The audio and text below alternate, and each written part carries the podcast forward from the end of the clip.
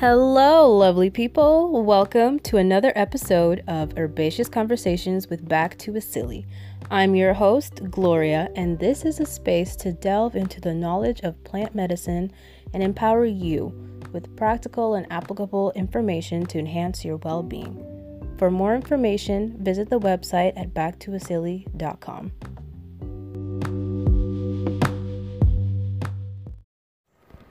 Hello, lovely people. I hope you're doing amazing today. All right, so before we dive into this topic, I have one question for you. Now, what herbs and spices do you have in your cabinet right now? You don't have to get up and look, you can just think about it. I'm pretty sure a few of them come into your mind initially. Now, the variation that you have in your kitchen, of course, it varies according from house to house. And of course, this varies around the world according to a cuisine that's in accordance to your ethnicity. Now, a few favorites around the world include cumin and cilantro, that's worldwide. Garlic is extra uh, is dominant in Europe and Africa, and then of course oregano, which is dominant in the Mediterranean area. Now, out of all the countries that we have, there are 36 world cuisines.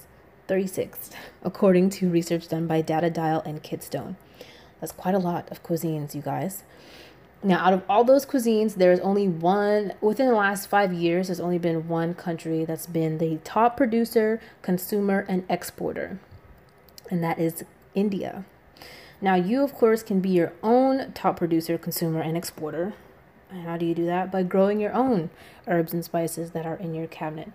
Now, this, of course, cuts into your grocery bill, which is awesome.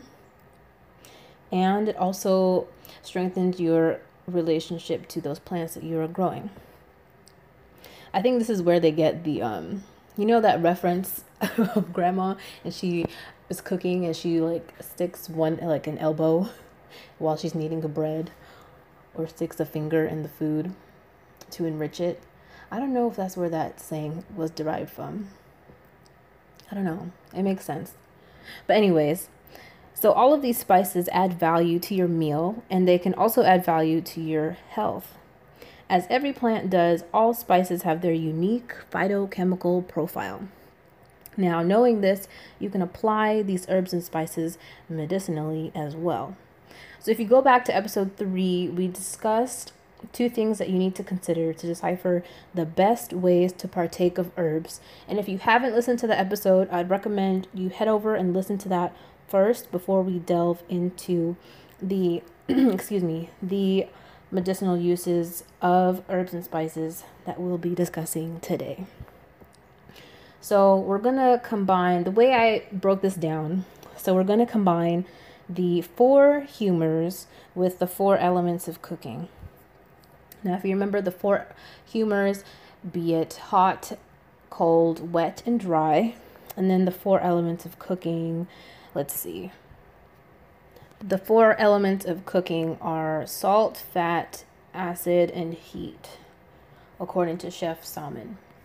Now, integrating those two and then incorporating your top 10 common spices. Um, granted, this will vary from house to house. So I know I have my top 10. I wrote down a general consen- consensus of these top 10 herbs. So we have ginger, turmeric, garlic, basil, cinnamon, cumin, bay leaf, cayenne, coriander or cilantro, and rosemary. And we're going to use all these herbs or rather spices and or to apply medicinally. and I will link in the show notes all these recipes for you guys today. So essentially, there are four ways that you can create uh, a concoction for medicinal uses. Now, if you're to think about the common things that happen within your home, the top four, of course, are upset stomach and nausea, pain and bruises and scraping, um, let's see, infections, of course, and just a general uplifting tea for yourself. Now, those are the most common things that happen within the household. These vary, of course, according to the house. So, I created, so there are a couple teas here, a poultice, a rub, and infection concoction.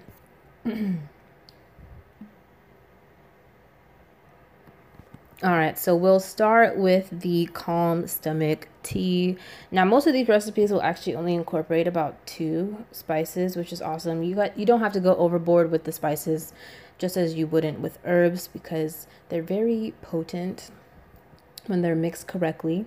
So you don't have to overdo the mixture. So for the calm stomach tea, we have ginger and cinnamon. Now these both have carminative properties as well and the ginger in particular is anti-inflammatory so it'll help with any inflammation that's going on with this in the stomach that may be causing upset. Um, and it also helps combat nausea as well. Now the chai tea this one is actually one of my favorites. This is, i called it it's like an antioxidant tea blend. Um, you can also use it i like to use it before bed to calm yourself. It's also great for athletes two to drink in the evening to help with muscle regeneration and just general cellular regeneration to build your muscle and endurance. So in this chai tea, we have turmeric, ginger, and cinnamon. Now, of course, they all have anti-inflammatory properties, which is awesome, and they're also very rich in antioxidants. Hence, they're rich in color with the red hues and the orange as well. Now, as for the poultice, now there are different ways to apply herbs. poultice is a really nice one for topical applications. It's a very quick um, formulation versus a salve. So if you don't have a salve on hand, a poultice is really nice to apply. Um, essentially, what you do is you boil, you make your herbal concoction in water, and uh, you take the uh, you take the herbs, not the liquid, you take the herbs once it's done and you place it within a cheesecloth, any cloth really that you have on hand. And you use that, the herbs within that to form like a ball. And you'll apply it to wherever the pain or bruise is on the body. So it's very quick in application. So in this formula, we have cayenne and coriander. Now, cayenne is really nice for bruising, for reducing the inflammation and pain. And the coriander or cilantro is very rich in antifungal and antibacterial properties. So it'll help with any um, any scrapes or open wounds in pertaining to your bruise, which is nice. It's also it's also safe for kids as well.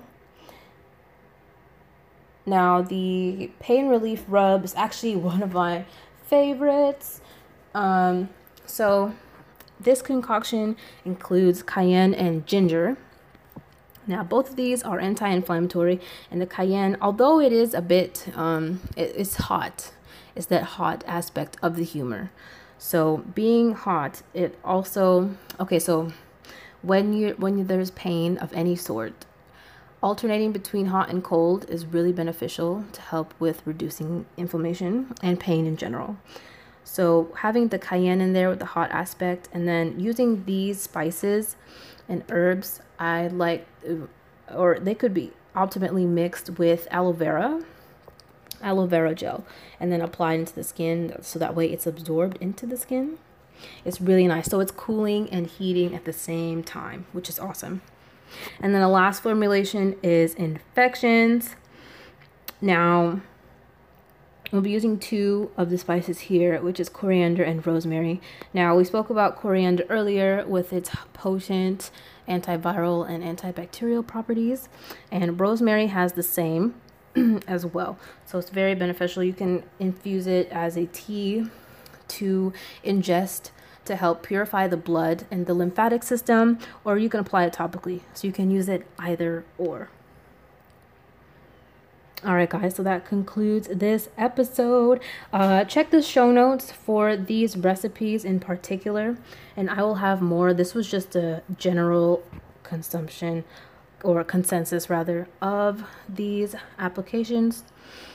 Um, yeah. And let me know. I want to know what you guys are using within your cabinet. And this is a great way to to start your own at-home apothecary and medicinal cabinet. So that way you have things at your house that you can use um, in the case of an emergency. All right, guys, that concludes this episode. Thank you so much for listening, and I'll catch you next week. All right, bye bye.